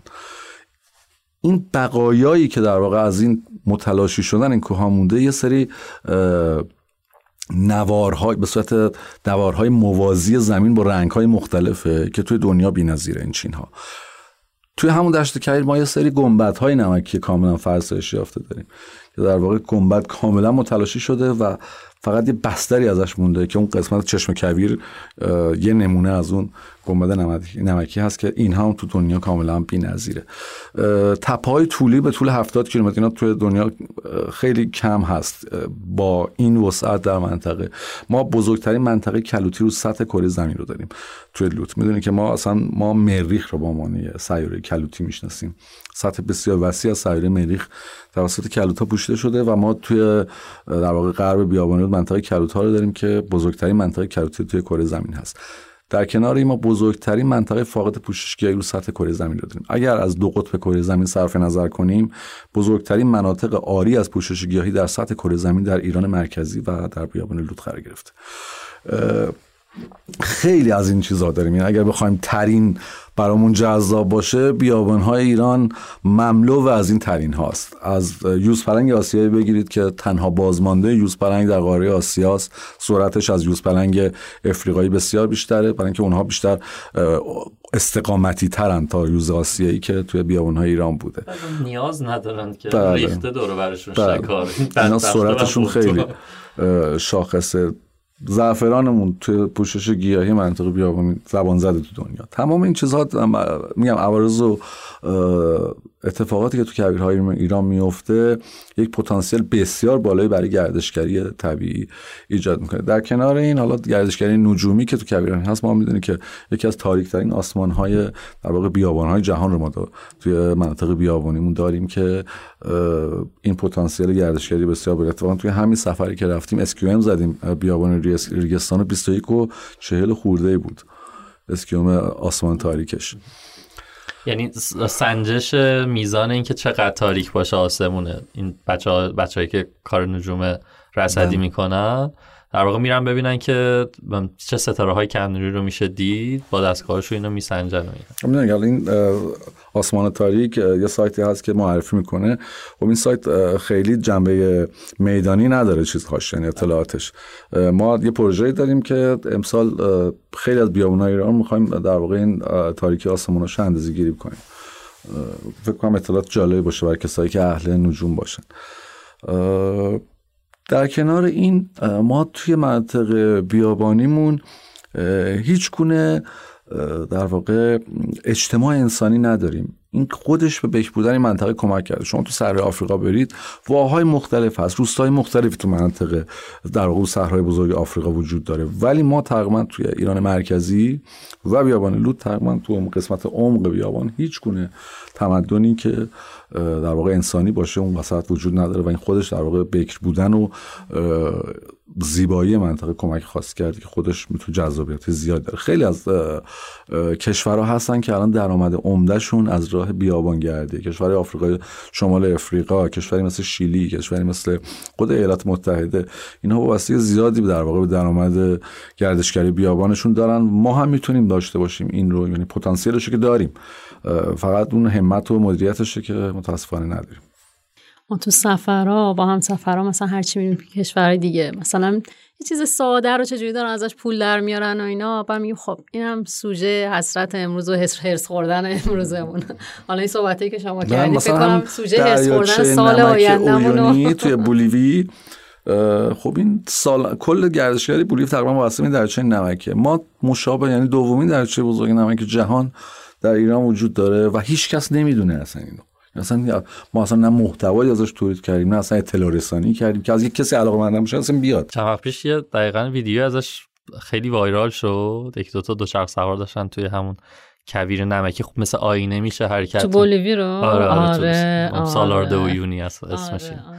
بعد من داشتم گفتم که بچه همینجوری بودن وای آرزونه برن. گفتم ببین حقیقتش خیلی اونجا جای خفنی قبول. ولی نزدیک تهران هم هست و آدما تعجب می‌کنن. یعنی من دقیقا مجبور شدم عکسی که تو حوزه سلطان و حالا اصلا نمک رو بذاریم درش نمک رو بذاریم کنار. تو حوزه سلطان هم می‌تونی اینو تجربه بکنی حالا توی مقیاس کوچیک‌تریش. خب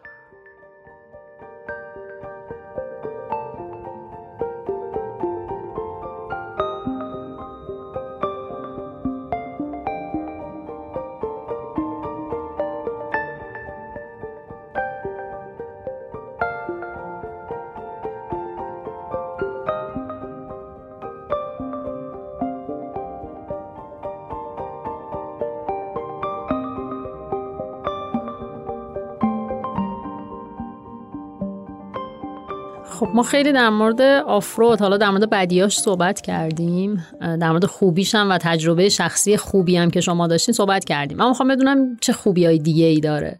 ببینید به صورت کلی اگر که ما راجع به فعالیت گردشگری با خودرو بخوایم صحبت بکنیم باید اینو بهتون بگم که خب هر چیزی رو بخوایم از جنبه بدش نگاه بکنیم بدش رو می‌بینیم. بخوایم از جنبه خوبش هم نگاه بکنیم خوبش رو می‌بینیم.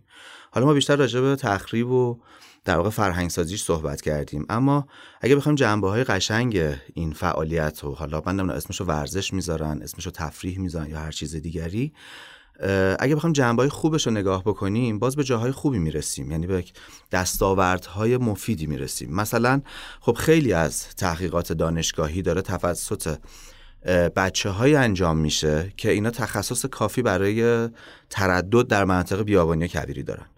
برای مثال یکی دو سال پیش بود یکی از این محققان دانشگاهی با همین دوستای ما رفته بودن از جنوب ریگجن اومدن ریگستان و اومدن بالا و و خیلی تونست مفید باشه به لحاظ گیاه شناسی که رفته بودن اون منطقه. خب ببینید اگر که اون دوست ما این تخصص رو نداشت برای عبور از اون حالا تو باطلاق هم گیری کرده بودن چقدر هم بنده خدا اذیت شده بودن و با چه تکنیکا و چه ترفندایی در اومده بودن بیرون از اونجا. خب اگر که اون تخصص نبود در واقع این تحقیقات دانشگاهی هم انجام نمی‌شد. خب تخصص از کجا اومده؟ از استمرار حضور در منطقه.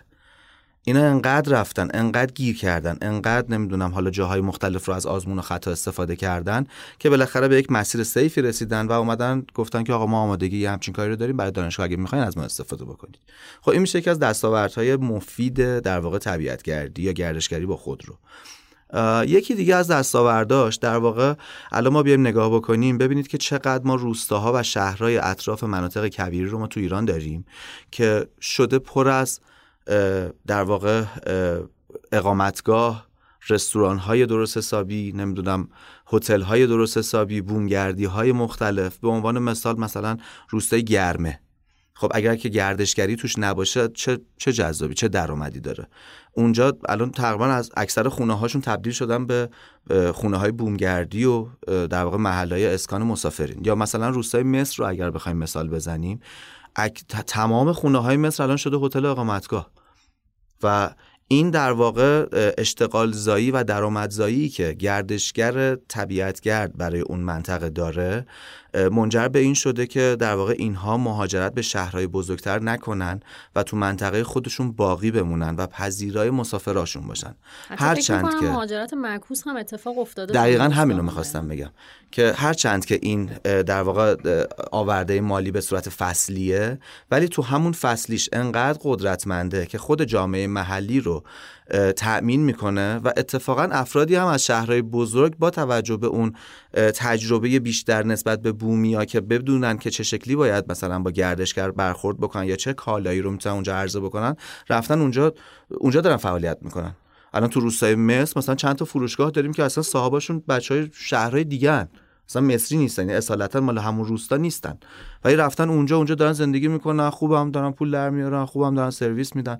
خب ببینید چقدر آورده قشنگیه و چقدر باعث حفظ تمدن قدیمی خودمون میشه. الان روستاهایی که متروکه شدن بنا به هر دلیلی من می‌دونم مثلا تو سمت گرمی اردبیل ما خیلی روستاها داریم که تمام خونه هاشون با تمام اون قشنگی که ما وقتی رد میشیم درست یه خرابه می‌بینیم. ولی سری تو ذهنمون می‌تونیم یه معماری کنیم و اونجا رو تو همون حبابی که بالای کلمون میاد می‌تونیم رونق بدیم می‌تونیم مسافرا رو توش ببینیم دارن میرن و میان.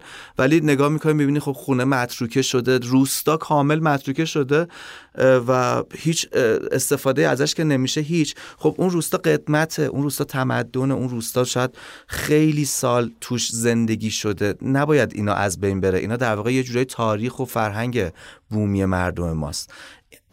در عین اینی که می‌تونه پذیرای گردشگر باشه می‌تونه باعث ثبات در واقع رویکردهای فرهنگی اون منطقه هم باشه. که خب متاسفانه می‌بینیم که جاهایی که گردشگر کمتر میره این مهاجرت که اتفاق میفته این بخش هم ما دست میدیم دیگه. یه زمانی یه جاهایی بود که می‌گفتن هیچ کسی ازش رد نشده یعنی مثلا ارز ریگجن رو هیچ کس تا حالا ازش گذر نکرده. داریم الان هنوز جایی تو ایران؟ به حال بیابان ما هنوز خیلی جا هست که از هنوز شناخته شده نیست و اگر ما کلا ایرانی ها ما خیلی دست به نوشتنم نداریم. یعنی همین الان هم توی گزارش های سفرنامه های تاریخی که تو ایران هست اکثر اون سفرنامه های نفیس و در واقع ارزشمند سفرنامه جغرافیدانان خارجی که برای ما نوشتن چند تاشو میگی؟ چون سوال بعدیم دقیقا این بود که اصلا اگه ما بخوایم درباره کویرها اطلاعات پیدا بکنیم آره مثلا گفتم حالا اون قدیمی ها که گفتم از سال 1800 به بعد خیلی مد شد تو دنیا دنبال منابع طبیعی و معدنی بودن کشورهای اروپایی. همین باعث شد که کویرها ایران هم جذاب بشه برای خیلی از اروپایی ها اینها سرازیر شدن به سمت ایران برای شناسایی بیابون ها از قشنگترین و بهترین سفرنامه هایی که در بیابون ایران نوشته شده فارسیش رو بگم ایرانیش رو میگم خارجیش هم میگم. خب کاملترین و دقیق ترینش که سفرنامه آلفونس گابریل هست به نام کتاب عبور از سهاری ایران. گابریل کسی بود که چند بار به ایران سفر کرد همراه به خانومش اگنس کومر. تو این سفرها تقریبا تمام مناطق بیابانی ایران رو رفت. اولین کسی بود که از به عمق لوت نفوذ کرد راه نوع ساسانی رو معرفی کرد و سفرهای بسیار ارزشمندی تو ایران انجام داد. کتابش تحت عنوان عبور از سهاری ایران ترجمه شده. یه کتاب دیگه داره اون ترجمه نشده. کتاب اولش هست که از دشت کویر عبور می‌کنه. یه مسیر خیلی سختی هم تو دشت کویر میره. اون کتابش ترجمه نشده. همسرش هم تو این سفرها باش بوده که یه کتابی همون نوشته سفر به سرزمین شرق ناشناخته. کتاب به زبان آلمانی به انگلیسی هم ترجمه نشده فارسی هم ترجمه نشده. من امروز یکی دوست عزیزی اشکان عزیز از ترکیه این کتاب رو برام تهیه کرد فرستاده. حالا اونم تو برنامه ترجمهش دارم که که الان چه حالی داره. آره خیلی کتاب جالبیه. خیلی. بعد اصلا این خانم کومر واقعا من حس می‌کنم که چون سفرنامه من کتابش خوندم یه مقدارشه. بسیار نگاه قشنگی داره به کویر یعنی یکی از قشنگترین سفرنامه‌ای که در مورد کویرای نوشته شده. و زیر نام بزرگ همسرش گم شده. یعنی هیچ وقت نامی ازش برده نمیشه. خیلی شناخته شده نیست ولی خب بسیار سفرنامه ارزشمند داره. بعد از اون سوین هدین هست که کتاب کویرهای ایران داره. سوین هدین جغرافیدان بسیار مطرحی تو دنیا. اصلا اکتشافاتی که توی بیابانهای چین انجام داده توی چین تقریبا به قهرمان ملی میشناسنش ولی توی سوئد به خاطر اینکه خیلی نزدیک بود به حزب نازی و هیتلر خیلی شاید اون سمپاتی که باید داشته باشن نسبت به هدین ندارن. توی سفرنامه های فارسی سفرنامه خیلی جالبی و من چند وقت پیشم یه استوری ازش گذاشتم. سفرنامه یک شاهزاده خانم قجریه که نامزد ناصرالدین شاه بوده ولی ازدواج نمی‌کنه با شاه. به دستور شاه زن حاکم تبس میشه. و تصمیم می‌گیره که یه سفری به حج بره و میاد از کبیرهای ایران رد میشه. این آدم نوشته تمام خاطرات این سفر از عبور بیابانهای ایران. اون خیلی کتاب جالبیه. اسم شما نمی‌دونیم اسم این شاهزاده خانم. تو هیچ جای کتاب به اسمش اشاره نشده. ولی خب اصل و نسبش رو می‌دونیم. چون کامل گفته از طرف مادری نوه فتلی شاه بوده از طرف پدری نوه نادرشاه افشار. و خیلی کتاب جالبیه. اینم سفرنامه جالبیه. فکر کنم که سه روز مانده به دریا. یه کتاب جدیدی هست که منتشر شده بر اساس همین سفرنامه است. چیزی که الان خاطر حضور ذهن دارم این هاست. کتاب خودتون چی؟ کتاب خودم هی منتظرم دیگه. هی شکست نفسی می‌کنم. کتاب خودم تصمیم گرفتم که کتاب جامع در مورد بیابانهای ایران یعنی راهنمای کاملی از بیابانهای ایران ارائه بدم. کتاب بر نگاهش که تموم شده الان بیشتر داریم کاری نقشه های کتاب می‌کنم چون کتاب خیلی هم نقشه محور هست و عکس محور. تمام عوارضی که شما توی بر اساس ببخشید بر اساس دو تا پارامتر ما این کتاب نوشته شده جغرافی طبیعی و جغرافی تاریخی بیابان های ایران یعنی در کنار جغرافی طبیعی تاریخ منطقه هم من تحقیق کردم در مورد هر منطقه اتفاقاتی که داخل بیابان افتاد. نه حال مثلا توی شهر مثلا یزد یا مثلا توی شهرهای کویری مثلا مثل جندق. اتفاقاتی که دقیقا محل وقوعش بیابان های ایران بوده بررسی شده. تمام عوارض جغرافیایی که تقریبا توی بیابان های ایران شما می‌تونید ببینید تمام بیابان های ایران به علاوه مسیرهایی که شما با درجه سختی متفاوت می‌تونید توی بیابان های ایران به صورت QR کد توی کتاب هست. و تمام لوکیشن هایی که من در طول این 20 سال رفتم عکس و حالا یا تصاویر خودم هم تصاویر دوستانی که همراه هم بودن یا تصاویر دوستانی که همراه من نبودن خودشون رفتن همکاری کردن در تولید کتاب. کتاب محصول نگارش من و دوست عزیزم اشکان هدایتی هست که به صورت مشترک چاپ میشه. سوالم که این همین اطلاعاتی که گفتید به کنار آیا راهنمای سفر به کویر هست؟ یعنی, یعنی من می‌تونم صفحه 200 باز بکنم پاشم برم شما هر اطلاعاتی در مورد کویرها و بیابانهای ایران بخواید از پوشش گیاهی پوشش جانوری مسیرهای قابل دسترسی روستاهایی که در این مناطق هست عوارضی که می‌بینید خطراتی که تهدیدتون می‌کنه تمامش تو کتاب هست. عجب اثر آره، من شانس اینو داشتم آره، که سفر دیده کتابو. تدوین کتاب یه کوچولو پیش محسن بودم و آره واقعا اصلا واو یعنی بی صبرانه ما منتظریم که اینا تمدید می‌کنه آخه قرار بود نه برج سه بیاد بعد نه گفت دقت و خیلی با وسواس نوشتم مثلا همین امروز یه کتاب برام دوستان که الان می‌دونم مثلا یه کتاب نوشتن تاریخ قفص بود فکر کنم که اصلا شد کویر قفص و من این کتاب ندیدم و من قبل از اینکه این کتاب باشه بعد داشتم کتاب بخونم. یه چیزی شد. یه قفص رو از کی شروع کردی؟ دو سال طول کشیده نگارش کتاب. دو سال طول کشیده ولی خب تهیه دیتاهاش واقعا تهیه دیتا عکس ها مثلا دور افتادترین مناطق بیابان ایران. عکس همش با عکس معرفی شدن مختصاتشون مسیر دسترسیشون دیگه. هر چی که لازم بوده برای یه نفری که الان صفحه بندی اینا شده؟ اصل کتابم قراره که حالا نسخه فارسی قرار هزار تا چاپ شه ولی قراره که 5000 نسخه انگلیسی. این کتاب بلافاصله ترجمه میشه و قراره به انگلیسی چاپ شه. بسیار امیدوارم که شما موقعی که اینا میشنوین کتاب در اومده باشه و بخونینش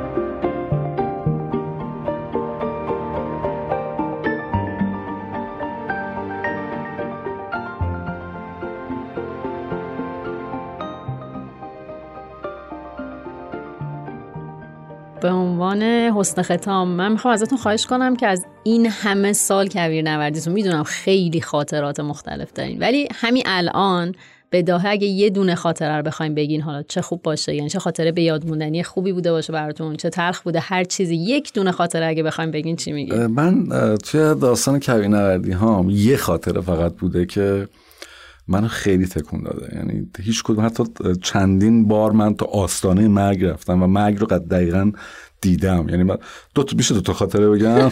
یکیش به خاطر اینکه تکمیل کننده این بود. یه بار یه چیزی تو کویر خورد تو صورت از همین در واقع توی بوکسل کردن رعایت نکردن نکات ایمنی یه چیزی از ماشین کنده شد و اومد خود تو صورت من. با صورت بسیار زیادی. از بغل این رد شد. فقط یعنی یه بادیه جاش هم هستن اینجا. و اون لحظه من فکر کردم مردم. یعنی وقتی که خورد یعنی داشتم فکر می‌کردم که چی بود خورد یعنی هر چی فکر می‌کردم تنها چیزی که می‌تونست خورده باشه فلز بود.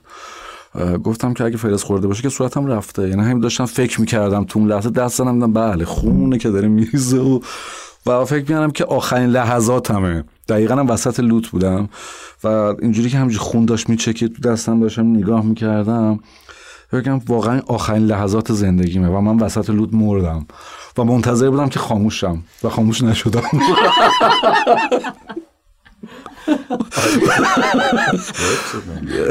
خیلی دراماتیک تموم میشه. آره. اینو می‌خوام بگم حتی این خاطرات تکون من اینجا نداد من- اینها منو تکون نداد. تنها خاطره که من تکون داد، ما یه راستش محسن اینجا یه خاطره ای تعریف کرد که انقدر عجیب بود انقدر عجیب بود که ما دیدیم حیفه که انقدر مختصر و کوتاه تعریفش بکنه. واسه همین ازش خواستیم که خاطرش رو یک بار دیگه توی یه اپیزود دور آتش برامون تعریف بکنه. در نتیجه شما اینجا خاطره محسن رو نمیشنوید اما احتمالا از واکنش های ما در ادامه می‌فهمید که چقدر داستان هیجان انگیز و عجیبی بود.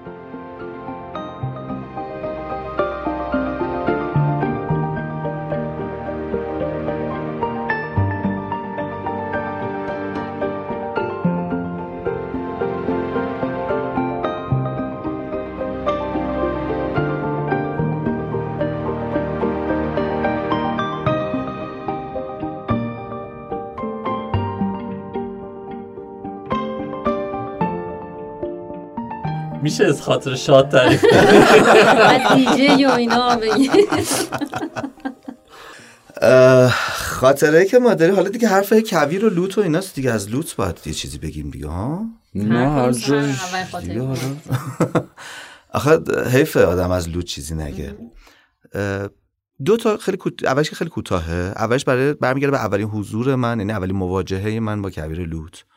که واقعا وقتی که یه دره هست اونجا مرداد اسمش گذاشتن دره شهاب. حالا مرداد گذاشته هر هر کس دیگه ولی اسمش دره شهابه. اونجا مرداد بزرگترین شهاب سنگ رو پیدا کرد و اسمش گذاشتن دره شهاب.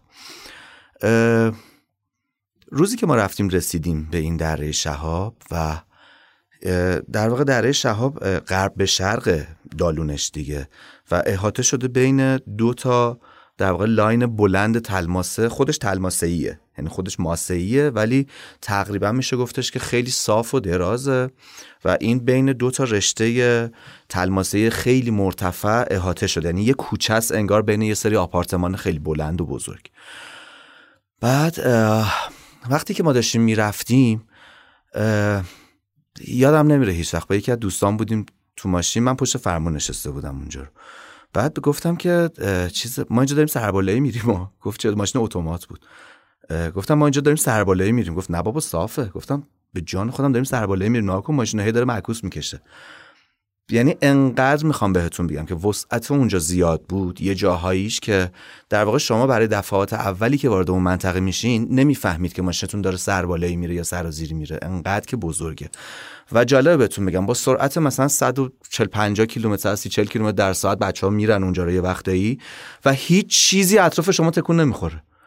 یعنی شما مثلا پنج دقیقه داری رانندگی می‌کنین و همه چیز ثابته کنارتون. با 140 50 تا داریم میرید می‌خوام بهتون بگم که چقدر بزرگه. و از اونجایی که یک همچین ابعاد بزرگی برای من تا حالا تو زندگیم تعریف نشده بود فکر می‌کنم یه چیزی هولوش نیم ساعت من داشتم گریه می‌کردم. اینجا نشستم رو زانو پیاده شدم از ماشین. نشستم رو زانو فقط نگاه می‌کردم گریه می‌کردم. یعنی اصلا هیچ هیچ کاری از دستم بر نمیومد. انقدر تسلیم انقدر ناچیز با این همه ادعا. و اصلا یه دوچار دوگانگی شده بودم که می‌گفتم آخه اصلا این چی چرا باید یه چیزی انقدر بزرگ اینجا باشه؟ بعد اصلا ما چیم؟ چه جوریه؟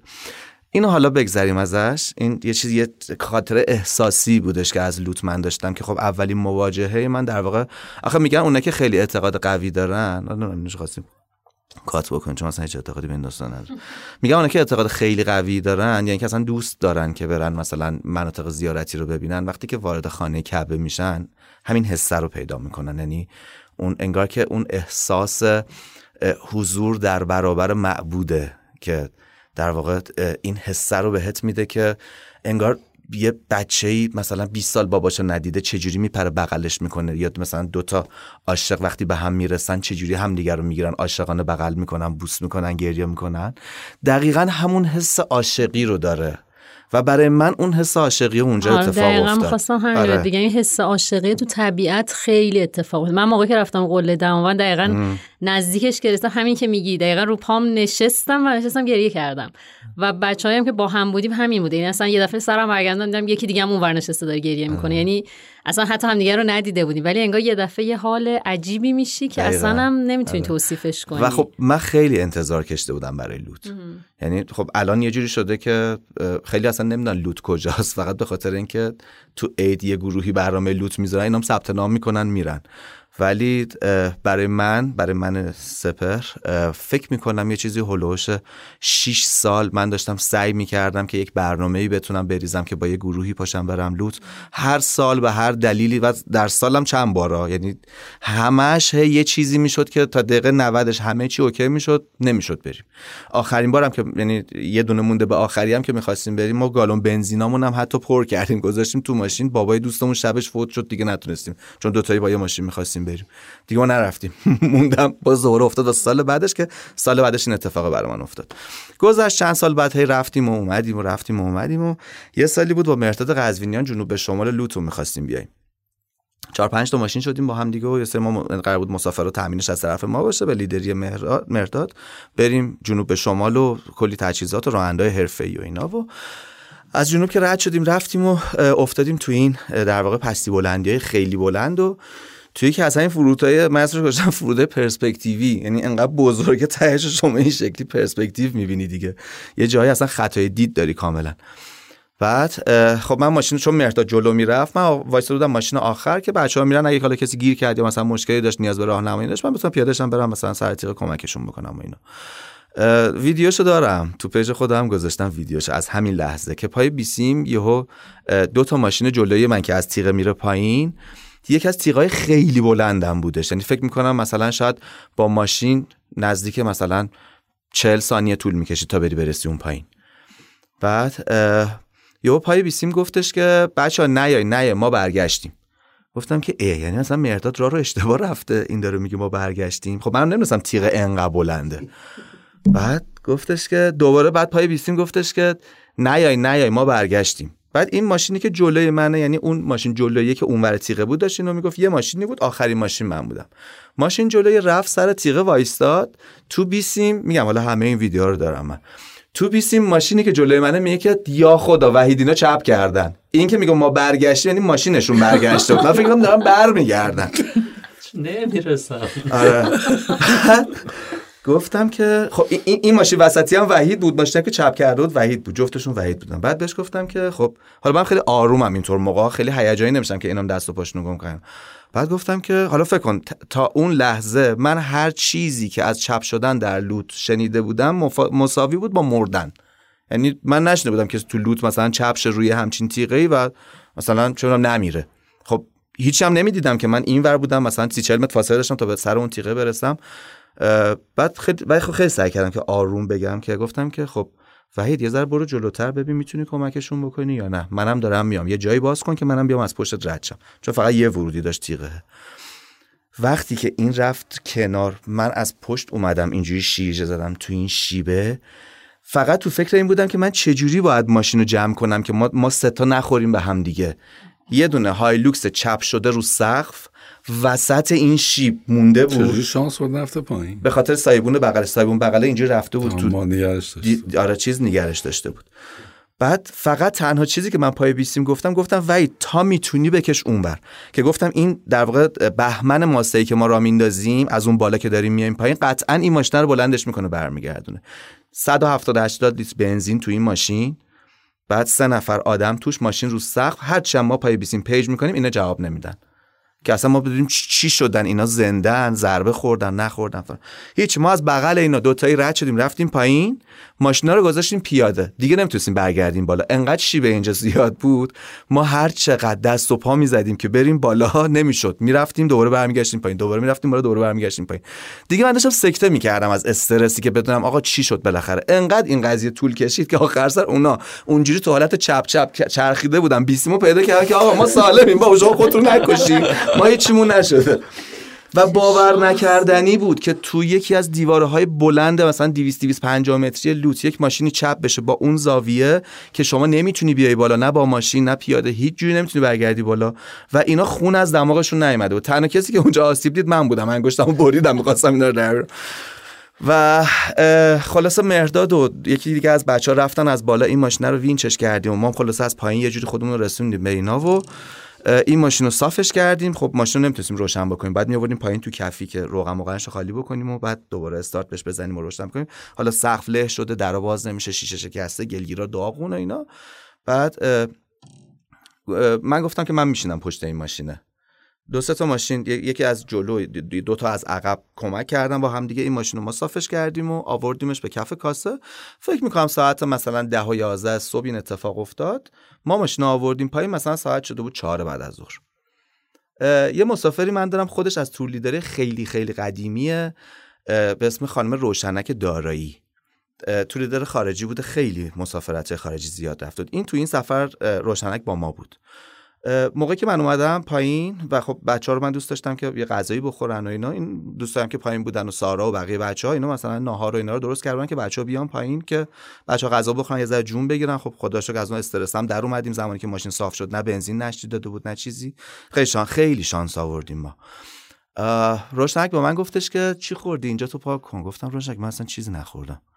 من از اون موقع تا اون بالا گفت خب اینجا تو پاک کن پس آردی شده. بعد خودش اومد جلوی ذره اینجوری کرد گفت خاک به سرم ریشات سفید شد. این رگه سفیدی که الان تو ریشای منه مال استرس اونه. اون چند ساعت. و عکس قبل و بعدش هم دارم یعنی مثلا ویدیوهای همون روز همون سفر که من هیچ ریش سفیدی نداشتم و همون فرداش که ویدیو گرفتم که سلفی گرفتم ویدیویی که یه همچین اتفاقی افتاده اینجا هم سفید شده ریشم. نه. عجب. این از اون.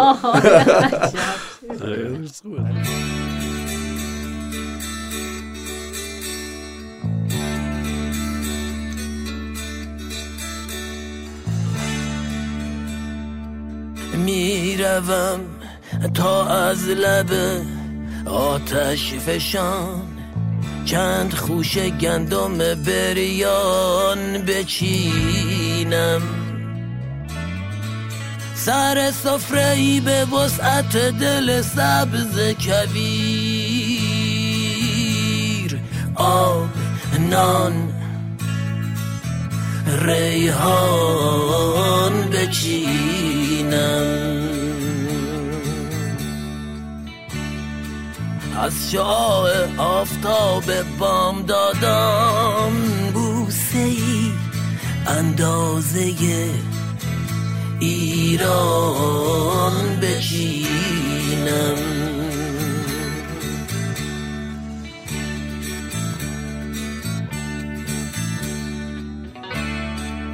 می‌روم سمت رونسانس قنات. در قریبستان لوت می‌روم تا رد پنهان حیات در گمستان کلوت می‌روم زیبا شوم نفسی تازه کنم احیا شوم. در شبستان ستاره و سکوت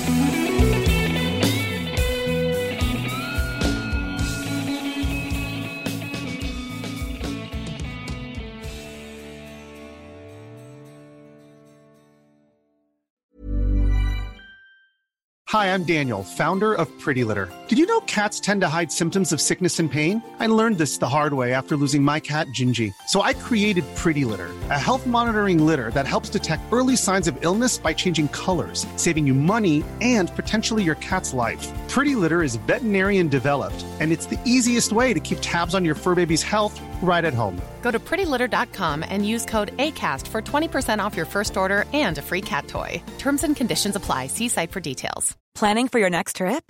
Elevate your travel style with Quince. Quince has all the jet setting essentials you'll want for your next getaway, like European linen, premium luggage options, buttery soft Italian leather bags, and so much more. And is all priced at 50 to 80% less than similar brands. Plus, Quince only works with factories that use safe and ethical manufacturing practices. Pack your bags with high-quality essentials you'll be wearing for vacations to come with Quince. Go to quince.com slash pack for free shipping and 365-day returns. Hey, it's Paige DeSorbo from Giggly Squad. High quality fashion without the price tag. Say hello to Quince. I'm snagging high-end essentials like cozy cashmere sweaters, sleek leather jackets, fine jewelry, and so much more. With Quince being 50 to 80% less than similar brands. And they partner with factories that prioritize safe, ethical, and responsible manufacturing. I love that. Luxury quality within reach. Go to quince.com slash style to get free shipping and 365 day returns on your next order. Quince.com slash style.